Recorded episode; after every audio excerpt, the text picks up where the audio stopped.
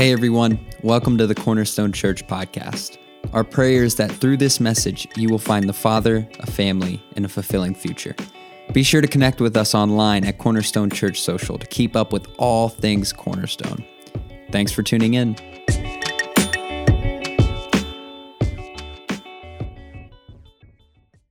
Good to see everybody. Man, we got a full, full day, so I'm going to go ahead and hop directly in to the sermon. It's Baptism Sunday. Who's excited for that? Uh, Man, we had a packed house for our nine o'clock service. We had uh, six or seven, I can't remember off the top of my head. People get baptized in first service. Uh, just an awesome day. Excited for what uh, this service holds as well. We are in the middle, well, actually, we're at the end. It's crazy. Man, where did time go? We're at the end of our series, Here and Now. Here and Now. It's a series we've done the last few years uh, where we focus on our building project, but we also uh, uh, talk about faith in the midst of it. We don't just focus on the building, we talk about what God uh, is doing in our church as a whole. Uh, but the whole thrust of the series, the whole thrust of Here and Now, is this idea that so often in the church and so often in our personal lives, we can get focused in and just, just completely obsessed with what God is going to do one day, right? Like we, we say things like, the best is yet to come, right? Like the, the best is yet to come, as if God's power and what God wants to do for us just exists off in some future. But what we've been wanting to discuss and what we've been talking about is that God's best for us is right here and right now. That any day in the faithfulness of God is a good day. Amen?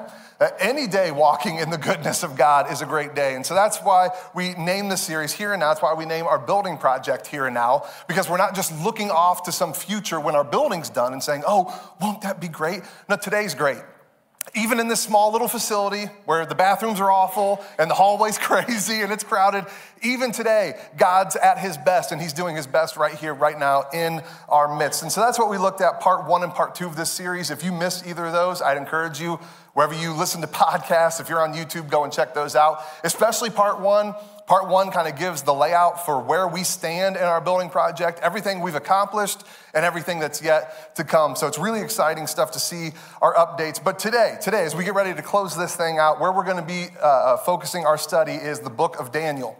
The book of Daniel. So if you have a Bible and you want to follow along, we're going to be in Daniel chapter 1 and Daniel chapter 3. We're going to start in Daniel chapter 1 and verse 11. But let me give you some context before we hop in and start reading. So the book of Daniel starts off and it tells uh, this story about this young man, Daniel, this, this Hebrew, this uh, one of God's people, who has been taken off to this distant land, the land of Babylon. The Babylonian Empire, they came in uh, and just completely laid waste to the nation of Israel. Israel had sinned, and God just removed his hand of protection, and boom, they get knocked out by this nation, the Babylonians. Uh, they come in, and, and they're, they're a smart nation too. They're a smart nation because you see what they do? They don't just come in and just indiscriminately kill everybody, they're smart. They come into a country that they conquer and they take the best and brightest back to Babylon. It's pretty smart, right? They get them, they indoctrinate them, they do what they need to do. And so that's exactly what happens to this man named Daniel. And not just to Daniel, but to his three friends, Hananiah, Mishael, and Azariah. You may know them better as Shadrach, Meshach, and Abednego. Or if you're a VeggieTales kid, you know them better as Shad, uh, Rack, Shack, and Benny, right? Rack, Shack, and Benny. Um, but they're, all of these people, they're taken off to Babylon. They're taken off to Babylon, and the indoctrination begins that, hey, you're here now. You're going to become like one of us because we want you in our administration. We want you working in our country because you are the best, you are the brightest. And so they start trying to indoctrinate them, and this is where we pick up in verse 11. Uh, one of the ways that they indoctrinate them is by giving them the best of foods. Because how bad can this nation really be? I know they came in and took over our, our, our nation, but man, they can't be bad. Look at this food they're giving us, right? So that's where we pick up verse 11 of Daniel 1. It says this Daniel spoke with the attendant who had been appointed by the chief of staff to look after Daniel, Hananiah, Mishael, and Azariah. Please test us for 10 days on a diet of vegetables and water, Daniel said. Uh, uh, something that Daniel said, and no one ever in the history of the world has since repeated, right? Like, don't test me on a diet of nothing but vegetables and water. Like, give me something else. But you see, Daniel, the reason he's saying this in this moment is because he knows that the food that the Babylonians are offering him and his friends is defiled food. This is food that has been offered up and it's been prayed over by false pagan gods. And Daniel knows that to eat this food would be to bow the knee to this false God. So he can't do it. He says, you know what? Instead, please test us for 10 days on a diet of vegetables and water, Daniel said. At the end of those 10 days, verse 13, see how we look compared to the other young men who are eating the king's food. Then make your decision in light of what you see. The attendant agreed to Daniel's suggestion and he tested them for 10 days. At the end of 10 days, Daniel and his three friends looked healthier and better nourished than the young men who had been eating the food assigned by the king. Which is good news for this attendant because this attendant is in charge of Daniel, Hananiah, Mishael, and Azariah. He's, he's in charge of them. And so if the king comes and checks them out and sees they're looking pretty rough, guess whose head is not figuratively, but literally on the chopping block? The attendants. So he, he's like, whoo, thank goodness these guys are looking good, better than the people who were eating the food assigned by the king. Verse 16. So after that, the attendant fed them only vegetables instead of food and wine provided for the others. God gave these four young men an unusual aptitude for understanding every aspect of literature and wisdom, and God gave Daniel the special ability to interpret the meanings of visions and dreams. When the training period ordered by the king was completed, the chief of staff brought all the young men to King Nebuchadnezzar. The king talked with them, and no one impressed him as much as Daniel, Hananiah, Mishael, and Azariah. So they entered the royal service. Whenever the king consulted them in any matter requiring, requiring wisdom and balanced judgment, he found them 10 times more capable than any of the magicians and enchanters in his entire kingdom. It's amazing, right? It's an amazing story, and it feels like right there is where the credits should just roll. Like, and it's over, and God was faithful, and things were good. And Daniel, Hananiah, Mishael, and Azariah, they, they just lived on the rest of their days blessed, and they were able to influence. Like, it feels like that's where the story ends, like that's where the credit rolls, um, but that's not where the story ends. The story continues. And if you've been following God for any period of time, honestly, even if you haven't been following God, you know that getting past one battle doesn't mean the battles are over, does it? There's always another one coming. There's always something else coming. And for those of us who have placed our faith and our trust in Jesus, you know that your faith was never intended to be final in a moment that it's intended to be something that continues, that you keep taking step after step after step of faith into the future, trusting in God. And what we're about to see as we continue reading from Daniel is exactly that that no, faith isn't final. It's not something that you can just do in one moment and you just hold on to that for the rest of your life and just squeeze as much out of that moment as you can for the rest of your life. No, you have to have a faith that can move forward. It's our sermon title for today. If you're someone who takes notes, the faith to move forward, the faith to move forward. Um, so it's good to look back at our past, right? That's what we did last week. Who, who's had God bless the broken road stuck in your head all week? Anybody? Who has it stuck in your head now because I just did that and brought it back up, right? Um, so, this last week, our sermon title was God Bless the Broken Road. And, and we talked about how uh, whenever we look back, whenever we look back in our history, our personal history and our corporate church history, that when we look back, we can look at all these, these heartbreaks and all these long lost dreams, right? Like all, all these things that, man, we didn't want to go that way and it hurt and it was difficult. And, and now, though, now that we're on the other side of all that, we can look back and go, you know what? God bless the broken road. Like, because all of these things, no matter how difficult and hard they were, we see how they led to where we are now, and we see what God is doing in our midst right now, and it's incredible. And so we can be happy and we can be thankful by looking back at our past. We can celebrate over our past, right?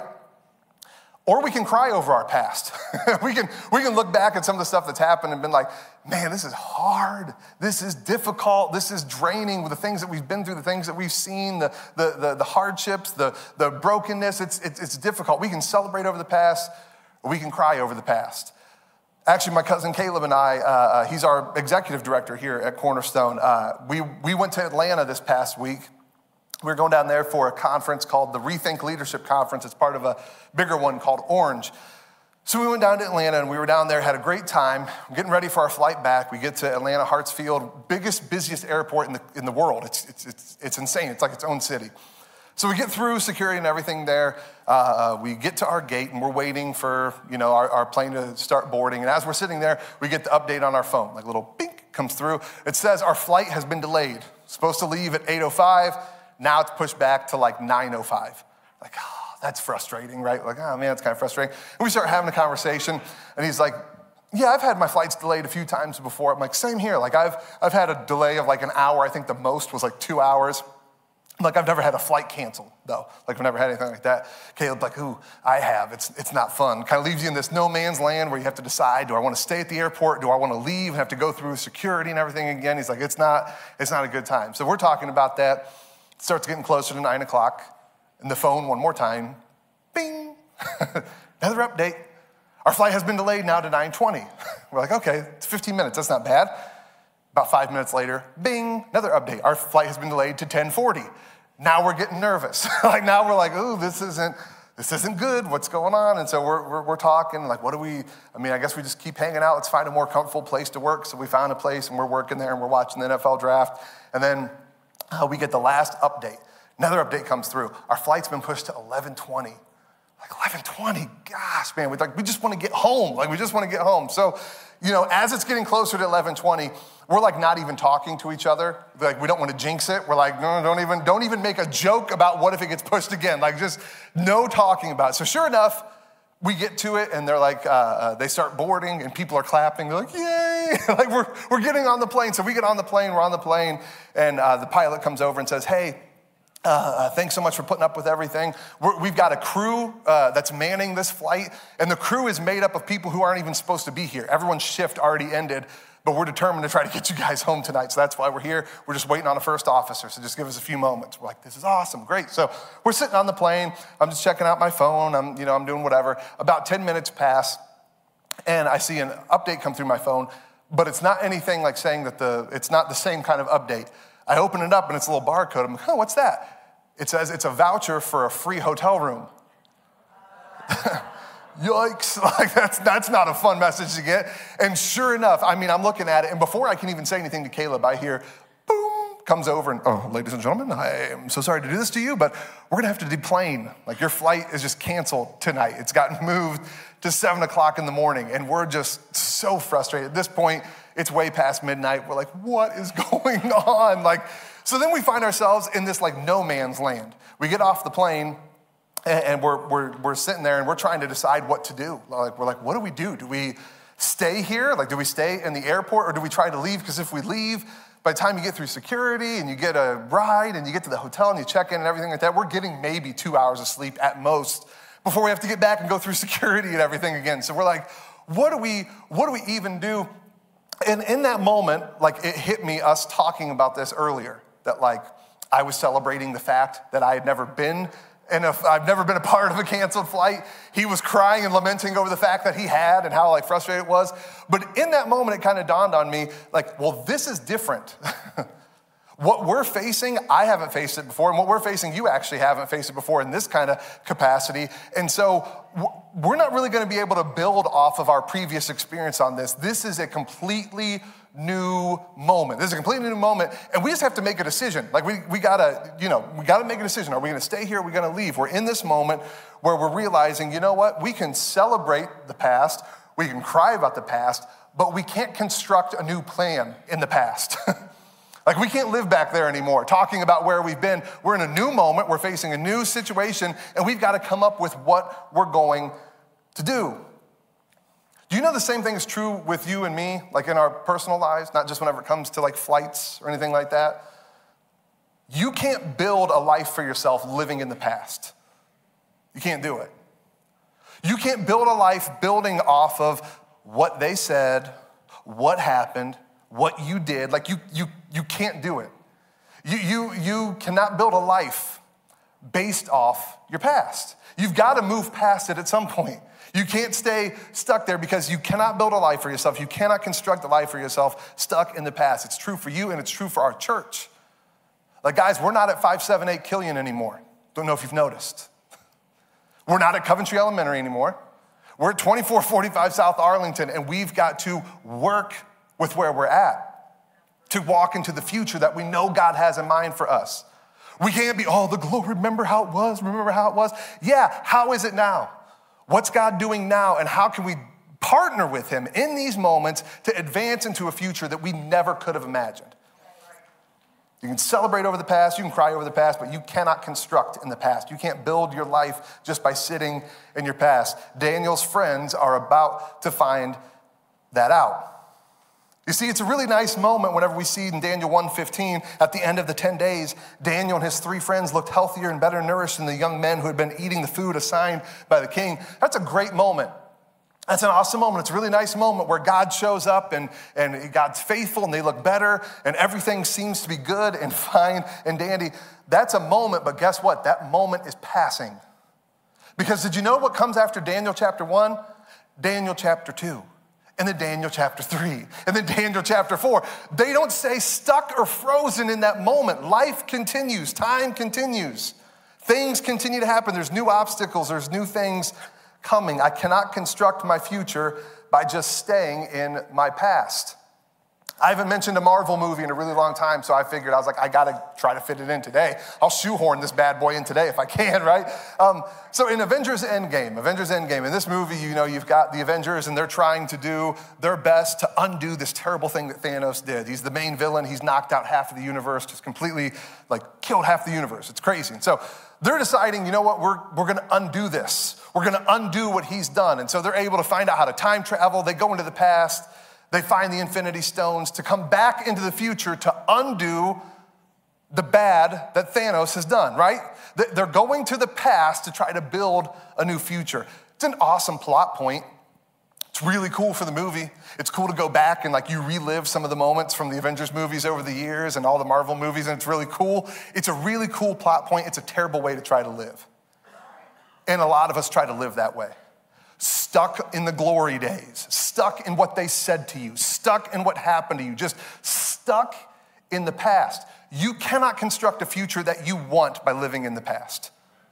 Even, even good things. Can I tell you even good things? Because a lot of that, you know it, and you'll say yes and amen when I talk about the mean things that people did. And you're like, yep, can't hold on to that, Pastor Jacob, gotta let that go even the good things, can I tell you, can I put it out there that even the good things, even the way God's shown up for you, even those, we need to start taking new steps of faith forward. That might sound a little crazy to you. You might think, like, wait, what? Even the good stuff? We kind of leave that in the past? Yes, and I'm going to build my argument as we continue reading from the book of Daniel. This is, this is what I would want to say, and I know it sounds kind of controversial, but stay with me. It's time for us to prune our past. It's time for us to prune our past. It's time for us to move past the past, even the positive past, because this is what I would wager. You will be unable to proceed into the future God has in mind for you. You will be unable to proceed if you're unwilling to prune. You will be unable to proceed if you are unwilling to prune. You see, Daniel's buddies, they're about to find themselves thrust into a new moment. And let me tell you, this is going to be a tad bit more difficult than rejecting some food at a dinner table, where they're going to find themselves in Daniel chapter 3. If you have a Bible and want to follow along, if not, we'll have the words on the screen. But in this moment, things start to get a little crazy. We're some years past Daniel and his friends rejecting the king's food. We're some years past this. Daniel is off. Theologians and scholars think he was somewhere else in the empire attending to business. And so Hananiah, Azariah, and Mishael, which are Shadrach, Meshach, and Abednego, they are here without Daniel. Daniel's gone. Uh, and in this moment, King Nebuchadnezzar decides, you know what? I'm so great. I'm so awesome. I'm so wonderful. Let's make a big statue that worships me. Let's just make a big statue that pays glory to me. And how about this? Anybody who doesn't bow the knee to it, anybody who doesn't give me the praise and glory that I feel like I deserve, we kill them. That's simple, right? Simple for everybody else in the empire, not simple for Shadrach, Meshach, and Abednego who follow the one true God. And so they're, they're thrust in the middle of this decision. When the music starts playing, they decide that they are not going to bow their knee to King Nebuchadnezzar and the statue of gold. And that's where we pick up this, is what it says starting in verse 13. Then Nebuchadnezzar flew into a rage and ordered that Shadrach, Meshach, and Abednego be brought before him. When they were brought in, Nebuchadnezzar said to them, Is it true, Shadrach, Meshach, and Abednego, that you refuse to serve my gods or to worship the gold statue I have set up? I will give you one more chance to bow down and to worship the statue I have made when you hear the sound of the musical instruments. But if you refuse, you will be thrown immediately into the blazing furnace. And then what God will be able to rescue you from my power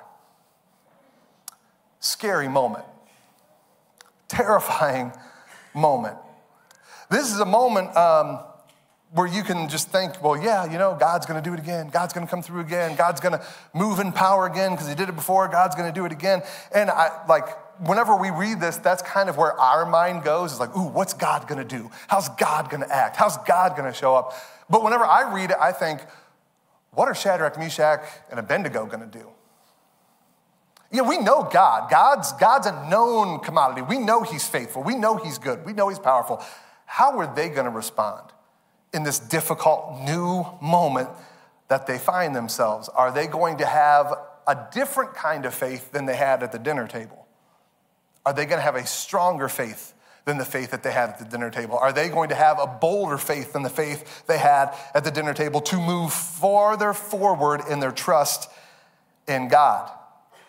are they going to be able to prune the past, even the good things in the past, even the, the faith that they showed? Are they able to go, you know what, that was good and that was righteous and that was holy what we did, but something different is required of us now?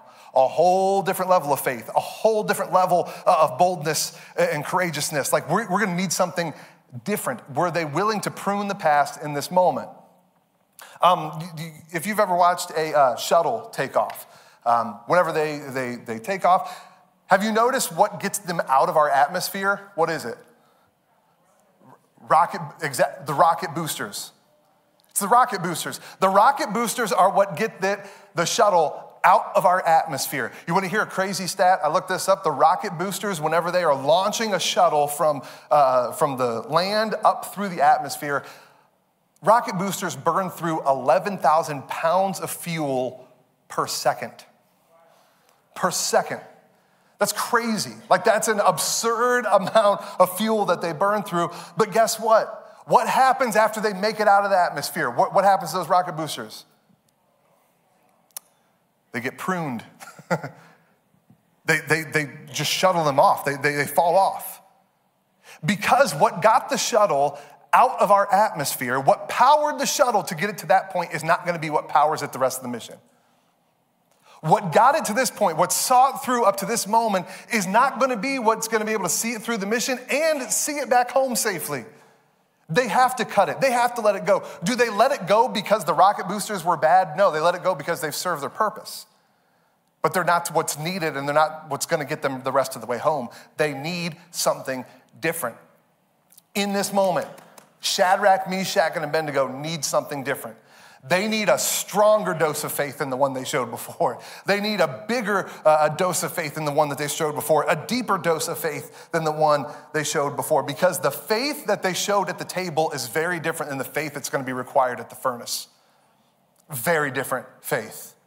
Very different faith. Can I tell you, church, for us, the faith that it's going to take for us to take our next steps it's going to be a different kind of faith than the one that got us here. And that was a crazy big faith, don't get me wrong. I mean, the faith that got us here is the faith that said, yeah, in the middle of a moment when no one's even allowed to meet in a building, guess what we'll do? Buy a building. And we'll buy a building that's too small for us on top of it. Isn't that great? A building that we have to launch a building campaign to, to, to, to renovate and construct. That's a pretty big, bold faith. But I promise you, I promise you, I promise you, the steps of faith that we are getting ready to take that are just down the road. I mean, guys, we're, we're getting ready to break ground this year. Like, we're gonna be breaking ground. We're gonna be breaking ground on renovating and adding on here. Uh, and it's, it's gonna put us into a whole different stratosphere. Going to put us into a whole different faith where we are going to need a different kind of faith, a deeper kind of faith. And can I tell you this? This is what I don't want you to walk away hearing today. I don't want you walking out of here and being like, okay, Pastor Jacob told me, forget the past. like, just forget the past. Even the good things, even the good things that God's done. Prune those, don't think about those, forget those. That's not what I'm telling you. I'm not telling you to, to, to prune and forget what God has done. That's not why we prune. That's not why we let go of even the great things that God's done in His past. Pruning the past isn't to forget what God has done, but to place faith in what God will do. That's why we prune. Not because we're saying, yeah, forget what God did, it wasn't even that good. No, we're, we're, pruning the past and we're walking in faith forward, not because we're trying to forget, but because we know He's gonna come through again. We, we know He's gonna move again. We know He's gonna see us through again. We just need a different approach. We need a different kind of faith. You know, uh, do we have any green thumbs in the room? Anybody? Yikes, that's bad, man. We got like one person, and even the one was like a maybe, I don't know, like maybe. Okay, so if you know if you know gardening or anything like that at all, you know that whenever you prune a, a, a fruit producing bush, a fruit producing tree, why do you prune it? That is exactly you you don't prune it because it's dead, right? No, no, no. You don't prune it because it's been a, bra- a bad tree or bush. You prune it, you cut it precisely because it's been producing fruit. That's why you cut back. That's why you trim. That's why you shear. That's why you prune, because it has been fruitful and you want it to produce more fruit. That is why I am telling us, you know what, we need to prune our past, even the good things, because we need to make room for what God's gonna do. Because we need to be willing to say, I'm not just gonna cling to what God's done, I'm going to have faith enough to take a step forward, trusting that He'll do it again. I have enough faith that, that I can let go of this life preserver because I know something else is coming. And that is hard for a lot of us. By goodness, especially in church world, that is really hard for us. But we have got to get to this point where we don't cling to the past anymore, but we can advance into the future because we have faith and trust in what God will do. Uh, so my little guy, Griffin, my little buddy, uh, whenever me and him play, our favorite game to play together, favorite game, Buzz Lightyear game. Buzz Lightyear game. It's what he asks me all the time. Like the second he sees me, he's like, Daddy, yells, and then we play Buzz Lightyear game. And then he does this little thing. He's been doing this thing where like he begs. He'll, he'll say like, uh, Buzz Lightyear game? And he puts his little hands on, and you're like, how do you say no to that, right? So we play Buzz Lightyear game, and he loves this. And what Buzz Lightyear game is, is I'm Zurg. I'm the evil Emperor Zurg, sworn enemy of the Galactic Alliance. And little buddy, my, my, my little Griff, he is Buzz Lightyear. And what we do, this is how we play. This is how we used to play whenever it first started. We would go up into me and Jessica's bedroom, and on the bed, you know, I'd kind of pick him up and just toss him and grab some pillows and hit him, and he's shooting his laser at me and stuff like that, right? And we're just fighting for a little bit, and it's so much fun. It's a blast. That's, that's how things started. Where we're at now is wildly different from where we were then. Because then I'm gently throwing him and, you know, pillows like, ah, ha, ha, ha. Now I am shot putting this kid across the room. Like I'm getting the full start and sending him off, and he's flying across the room, right? Just floating across the room. Uh, and whenever I hit him with the pillows, I mean, we're knocking each other like crazy. We're hitting each other hard, and it's a blast, right? It's my wife's least favorite game. Jessica hates Buzz Lightyear games. She sees Griffin just like disappear into the air and she's like, oh my gosh, this is bad, right? But we love it. Me and Griffin love it. We love this game. And I was thinking about it as I was preparing my sermon, especially on this point that we prune the past not to forget what God has done, but because we have faith in what God will do. You know how often me and Griffin play the Buzz Lightyear game the way we did the first couple times? Zero. Never. I don't know. I don't pick him up and barely talk. I chuck that kid across the room. I throw him across the room like he owes me money, man. I'm like, just chuck him across the room, right? Like I toss him and we play hard. We don't play like we used to play at all. Does that mean we didn't have fun then? Does that mean it was bad or wasn't good? Not at all. No. The reason we play the way we do now, and Griffin has never wanted to play like that again, is because he has faith in his father. He trusts me. He knows he's not going to get hurt. He knows that I love him. He knows that I'm looking out for him. He knows that he can trust me. We have pruned the past distance because he has faith in his father. And he has been able to step into new ways of playing, into new ways of trusting me because he has faith in me. God wants to see the same thing out of his children. He wants to see us be willing to say, hey, I'm pruning the way I used to do things. I'm pruning the way I used to trust you because I trust you for bigger and better things now.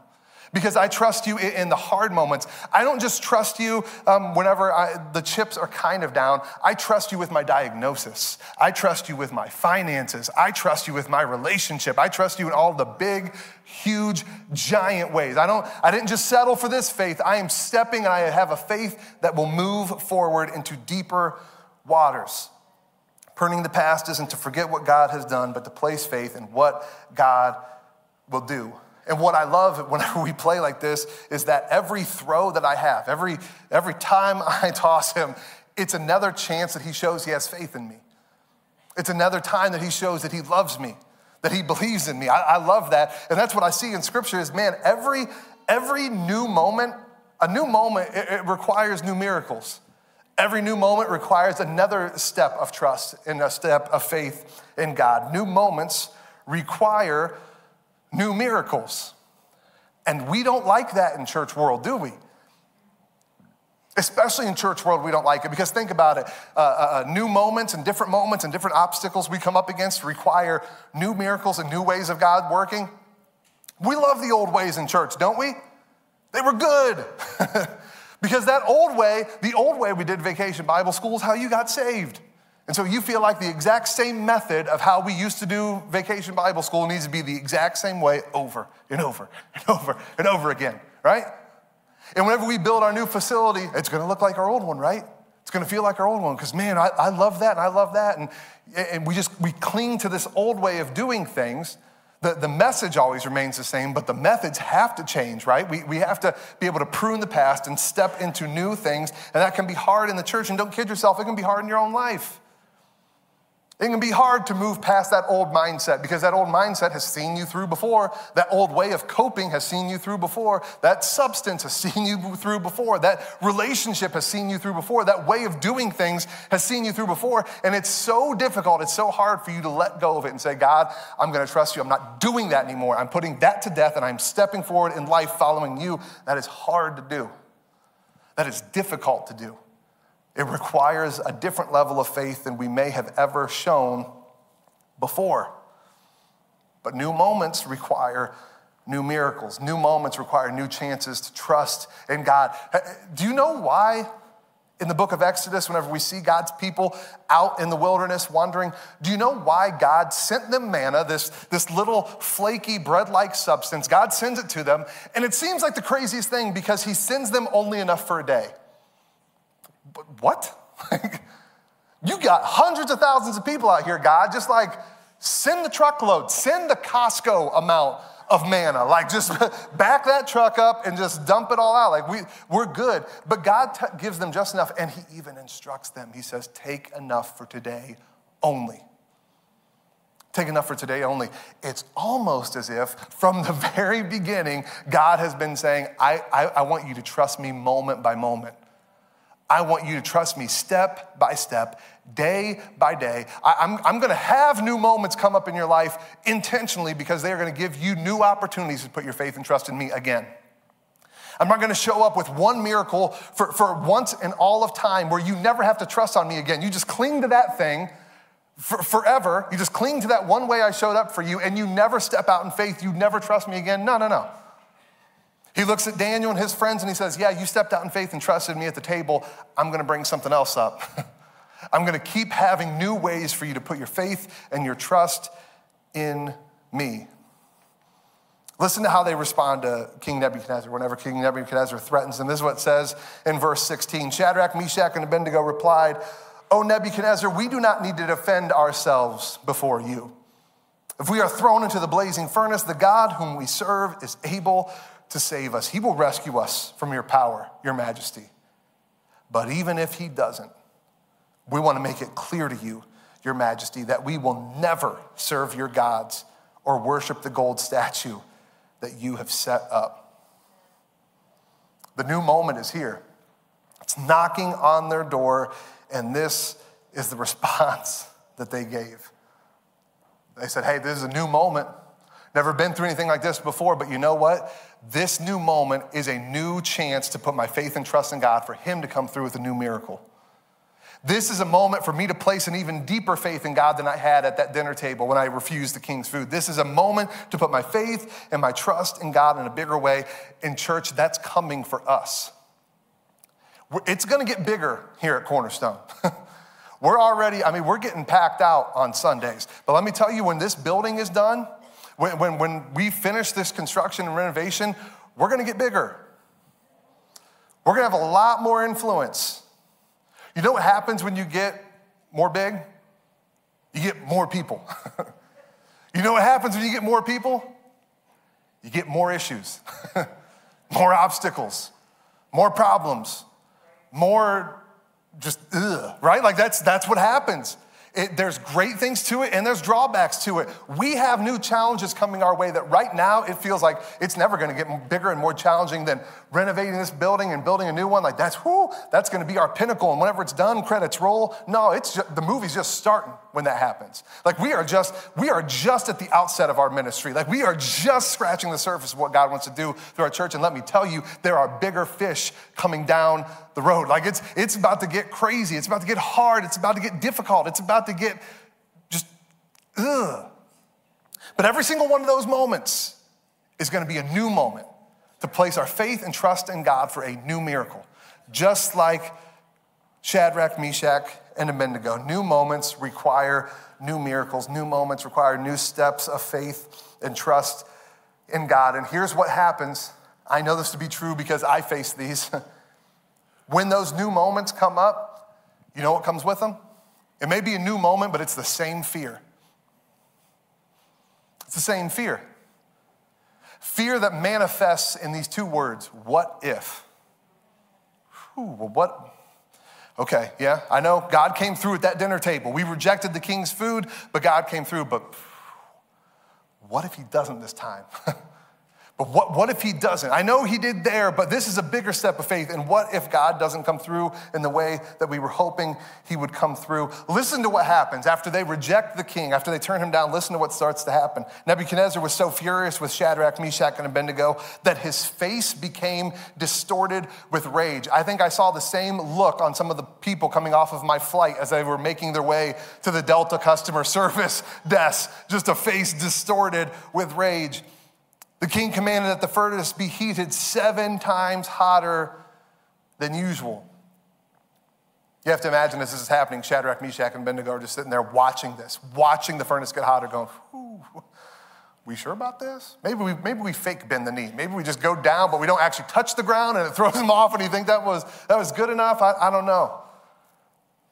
Verse 20, then he ordered some of the strongest men of his army to bind Shadrach, Meshach, and Abednego and throw them into the furnace. So they tied them up and threw them into the furnace, fully dressed in their pants, turbans, robes, and other garments. And because the king in his anger had demanded such a hot fire in the furnace, the flames killed the soldiers as they threw the three men in. That's how hot it was. So Shadrach, Meshach, and Abednego, securely tied, fell into the roaring flames. I mean, think about it. In that moment, can, can we just can we remind ourselves these people weren't perfect? We have a way of sensationalizing people in scripture to act like they were so wildly different. These were people. like what we're reading here, these are actual historical accounts. These are real people who really did feel fear. Imagine what's going through their mind in this moment as they're getting tied and as it's going on, you're going, whoa, this didn't happen. Like, remember at the dinner table how things were? Remember how God, like, we didn't even have to face the king. Like, we got 10 days to eat a certain way and then we looked good and we were just good to go. This is, this is completely and utterly different than anything we have ever faced before. They stepped forward in faith and things went wildly different than they expected. Imagine the fear. Imagine the what if and how the what if feels like it's about to become a what will happen to us that we're about to be burned alive because we wouldn't bow our knee to anybody else but God. And what Shadrach, Meshach, and Abednego are about to learn is what we are all going to learn in our life. Chances are, if you've even remotely been alive for any period of time, if you have a pulse running through your veins, you know this to be true, is that when you find the faith to move forward, when you step forward in faith, you will find out God occasionally delivers from the fire. Occasionally. God occasionally delivers from the fire. He occasionally uh, delivers you before the king even gets a chance to see you, and the king's great, and he thinks that what happened was awesome. God occasionally delivers from the fire. God often delivers through the fire. And man, that's a hard, uncomfortable truth. We don't want to hear it because we were promised you follow God and you give things up and you get the you get the Ferrari and you get the big house and you get the you get the promotion and things are good man, a lot of times when you have the faith to step forward, you get arrows, you get burned, you get hurt. It, it, it's, it's not what you think sometimes to take that big step of faith forward. God occasionally delivers from the fire, God often delivers through the fire. How many people know that's true? I mean, you, you know, yeah. You smell like smoke. I know some of you, some of you are just fresh out the fire. Some of you are still in the fire right now. In the fire uh, of, of a relationship choice, of something at work, of something with your faith, of something with your health. You know this is true. You know this is true. Cornerstone, come on. Like us as a church, not just us as individuals, us as a church, has there ever been a church that more fully exemplifies the fact that God occasionally delivers from the fire, but he often delivers through the fire? We've been fire walking our whole life, man. Like we've just, we've been walking from fire to fire. It's been difficulty after difficulty and hardship after hardship for, for a long time. It's been hard. We know this is true, but we also know that the faithfulness of God is true. We also know that the goodness of God is true. So we know, because the fires that we've been in, the fires that we're in now, and the fires to come, that God sees us through. We also know this we, we know not just that God sees us through, we know how to forge a faith that can last in the fire. Do you know this? Do you know that the, the Shadrach, Meshach, and Abednego, the faith that they had to move forward, the faith to step into their future, do you know where that faith was forged? I can tell you this that faith, a faith to move forward, is not forged in the fire, it's forged in the familiar. It's forged in the familiar. It's forged in just the everyday decision to die to self and to live to Christ. That's when that faith is forged. And I, I, hate to be the bearer of bad news, but I'm telling you right now, when the devil comes knocking at your door, is not the time to say, okay, let me start building my faith. That is not the moment. When the diagnosis comes and then suddenly, whoo, our God is an awesome God. Like that's not, that's not the moment to start. Yeah, I'm forging my faith. You forge your faith in the familiar, and when the furnace comes, you are ready. You have a faith that's ready, a faith that's ready to stand up. What does that look like? That looks like you being in scripture today, you loving like Jesus today, you praying today, you worshiping today. That's what it looks like to have a, a just a diet of faithfulness. Shadrach, Meshach, and Abednego, if they would have not been feeding their faith, if they would have just walked up to that moment, they are just like you and me. They're not superheroes. They would have bowed. But they had a faith that wasn't forged in the fire. They had a faith that was forged in the familiar. So when the furnace came, it didn't matter if you heated that thing seven times hotter. They're not bowing. It doesn't matter what you threaten them with, they're not going to be scared because they have a faith that moved forward. They had a faith that was forged in the familiar. You see, that's, that's what I've been learning I, I, I, with. If you have been with us for any period of time, you know I had a few health scares last year. At least that's what I thought it was. I had to call the paramedics a couple times, thought it was something with my heart. The more and more that I've gotten tests done, it looks like, I mean, my, my numbers are great. Like, not even in the kind of like, you know, they're not even in the, like kind of good but could be better like almost every single one is right at the ideal like everything was fine i wore the heart monitor everything was fine on that what they've pretty much said is like look we just think you're having really really bad anxiety attacks like, that's what we think this is. That's what it probably is. It's that feeling where you look like you're gonna black out and you see a tunnel and your heart's going crazy. I mean, my heart rate was going up in like the 190s. I mean, crazy, crazy stuff. And that's probably what it was. I've had two really, really bad anxiety attacks. And as I've been reading on it, I'm like, okay, well, how do I handle this? Because don't want to go through those again. like, I've never experienced anything like that. And it was some of the most frightening thing. I thought I was dying. It was crazy, just crazy. I'm like, so how do I, how do I do this? How do I handle it? And they're like, well, I mean, when it comes up, there is like medication that if you start feeling it, that you could get where it like helps you and helps you calm down. But honestly, the best way to handle it is reduce your anxiety, right? Like, like do things, do things in the daily walk of life to reduce your anxiety. Don't wait for the, I mean, yeah, you can get medicine when the moment comes, but don't, don't wait for that. Start taking daily steps. Start doing things that you know you need to do to reduce your anxiety before it even comes. The faith to move forward is not forged in the moment it's here. It's forged in the daily, boring, mundane, familiar life. It's born in just every day. There's those small steps of saying, I'm pruning the past and I'm taking a step of faith forward. I'm pruning the past and I'm taking a step of faith forward because I know he, He's seen me through before. He's going to see me through again. That's exactly what Daniel's friends would find out. Let me read our last little bit of scripture today. So they're thrown to the furnace, verse 24. But suddenly Nebuchadnezzar jumped up in amazement and exclaimed to his advisors, Didn't we tie up three men and throw them into the furnace? Yes, Your Majesty, we certainly did, they replied.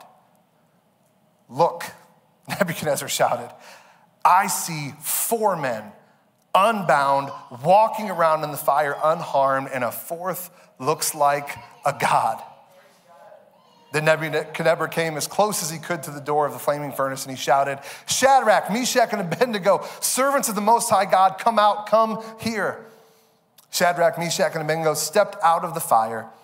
And the high officers, officials, governors, and advisors crowded around them and saw that the fire had not touched them. Not a hair on their heads was singed, and their clothing was not scorched. They didn't even smell of smoke. The Nebuchadnezzar said, Praise to the God of Shadrach, Meshach, and Abednego. He sent his angel to rescue his servants who trusted in him. They defied the king's command and were willing to die rather than serve or worship any God except their own. They had the faith to move forward. They had the faith to say, you know what? God showed up for us before, but he's gonna, he's gonna show up in a different way. It's not, gonna look the way it looked last time. It, it, it could look a different way, and we're gonna be ready for it.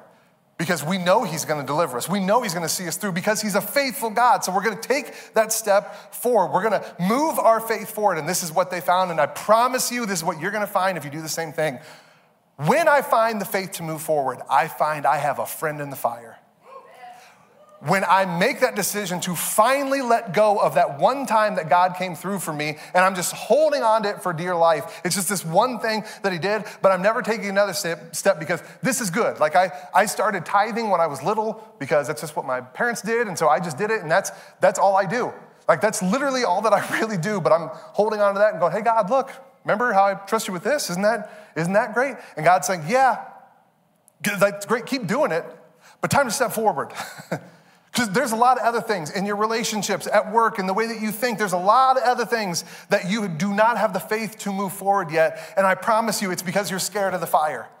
It's because you're scared of what if. And I am telling you, if you just prune that clinging to the past and you step forward in faith, no matter what fire comes, you're going to have a friend in the midst of it. You're going to have. Well, that's all for this week. Thanks again for joining us. If you'd like to contact us or find out more about our ministry, head over to our website at cornerstonechurch.info. Have a great week.